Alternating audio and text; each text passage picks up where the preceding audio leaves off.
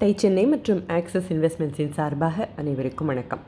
வாடிக்கையாளர்களோட ஒரு பிரச்சனையான பெயின் பாயிண்ட்டை கண்டுபிடிச்சு அதுக்கு ஏற்ற ஒரு தரமான சொல்யூஷனை கொடுத்தது தான் டன்சோவுக்கு முதலீடு கிடைக்க முக்கிய காரணமாக இருந்ததாக நினைக்கிற கபீர் ப்ராசஸில் எங்கெல்லாம் பிரச்சனைகள் வருமோ எங்கெல்லாம் ஓட்டைகள் இருக்குமோ அவை எல்லாவற்றையும் சரி செஞ்சதுக்கு அப்புறமா தான் இன்வெஸ்டர்ஸ் கிட்ட போகவே போனார். கடந்த ரெண்டு வருஷங்களில் அசுர வளர்ச்சி. மாதம் மாதம் பத்திலிருந்து பதினைந்து சதவிகித வளர்ச்சி.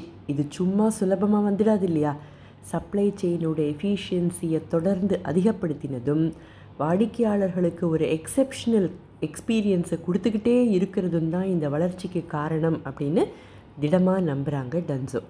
இந்த வளர்ச்சி இப்போ இப்படி இருக்கிறதால இவங்களுக்கு சவால்களெல்லாம் இல்லாமையாக இருந்திருக்கும்.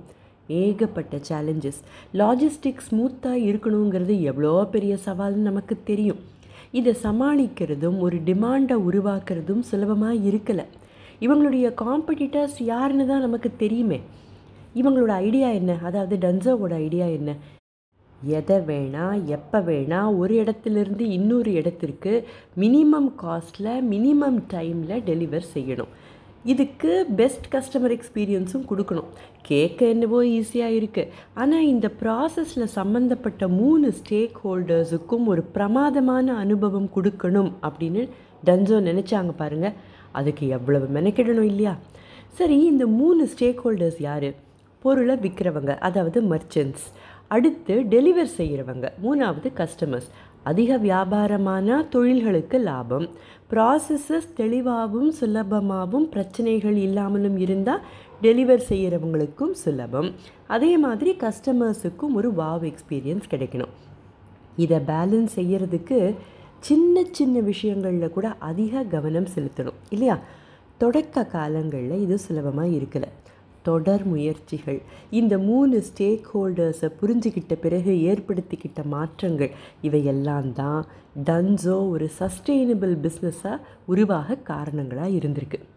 மார்ச் ரெண்டாயிரத்தி பதினெட்டு வரை மார்க்கெட்டிங்க்கும் சரி ஆப்ரேஷன்ஸை விரிவுபடுத்துறதுக்கும் சரி டன்சோ அதிக செலவு செய்யவே இல்லை. அந்த காலகட்டத்தில் மாதம் மாதம் அறுபதாயிரம் டிரான்சாக்ஷன்ஸை கையாண்டுக்கிட்டு இருந்திருக்காங்க.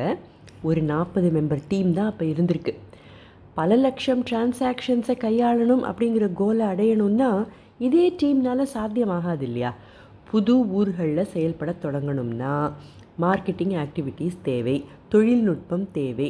அதுவும் ஊருக்கு ஊர் பல ஃபேக்டர்ஸ் மாறுபடும்.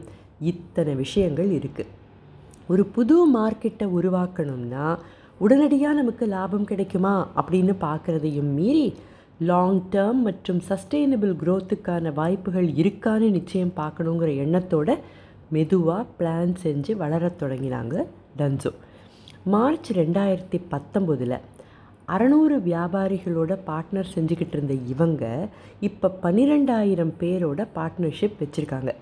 வாடிக்கையாளர்கள் செய்கிற ஒவ்வொரு ஆர்டருக்கும் டன்சோக்கு கமிஷன் உண்டு.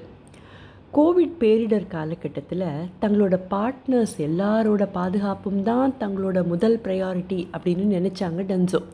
கோவிட்னால் பாதிக்கப்பட்டாலும் அந்த எக்ஸ்பென்சஸ் எல்லாமும் கவர் செய்கிற மாதிரி புதுசாக ஒரு இன்சூரன்ஸ் பாலிசி எடுத்தாங்க. குவாரண்டைன் செய்ய வேண்டிய சூழல் ஏற்பட்டாலும் முழு சம்பளம் கொடுக்கணுங்கிறதுல தெளிவாக இருந்தாங்க. கான்டாக்ட்லெஸ் டெலிவரியை அறிமுகப்படுத்தினாங்க. இப்படி வாடிக்கையாளர்களுக்கு மட்டும் இல்லாமல் இவங்களுடைய மிச்ச ரெண்டு ஸ்டேக் ஹோல்டர்ஸோட நலன்லையும் இவங்க காட்டின அக்கறை தொழில் செஞ்சாலும் இவங்க வெளிப்படுத்தின சமூக அக்கறை. இவை எல்லாமும் இந்த பேரிடர் காலகட்டத்திலையும் நாலு மடங்கு ஆர்டர் வேல்யூ அதிகரிக்க காரணமாக இருந்திருக்கு. எட்டு ஊர்களில் தொள்ளாயிரம் பணியாளர்கள் மற்றும் பன்னிரெண்டாயிரம் மர்ச்சன்ட்ஸ் அதாவது தொழில்களோட பார்ட்னர் செஞ்சு தங்களோட கனவை நம்பி விஷனை நம்பி வர யாராக இருந்தாலும் அவங்களோட பயணப்பட விரும்புகிற டன்சோ வெற்றி நடை போட்டுக்கிட்டு வர டன்சோ கிட்டேருந்து தொழில் முனைவோர்கள் கற்றுக்க வேண்டிய பாடங்கள் ஏராளமாக இருக்குது நம்ம தொழில்களுக்கு அந்த பாடங்களை எப்படி அடாப்ட் செஞ்சுக்கலாம் அப்படின்னு யோசித்தாலே போதும் இல்லையா? அடுத்த பகுதியில் வேறு ஒரு பிஸ்னஸ் கதையுடன் சந்திக்கும் வரை டை சென்னை மற்றும் ஆக்சிஸ் இன்வெஸ்ட்மெண்ட்ஸின் சார்பாக அனைவருக்கும் வணக்கம்.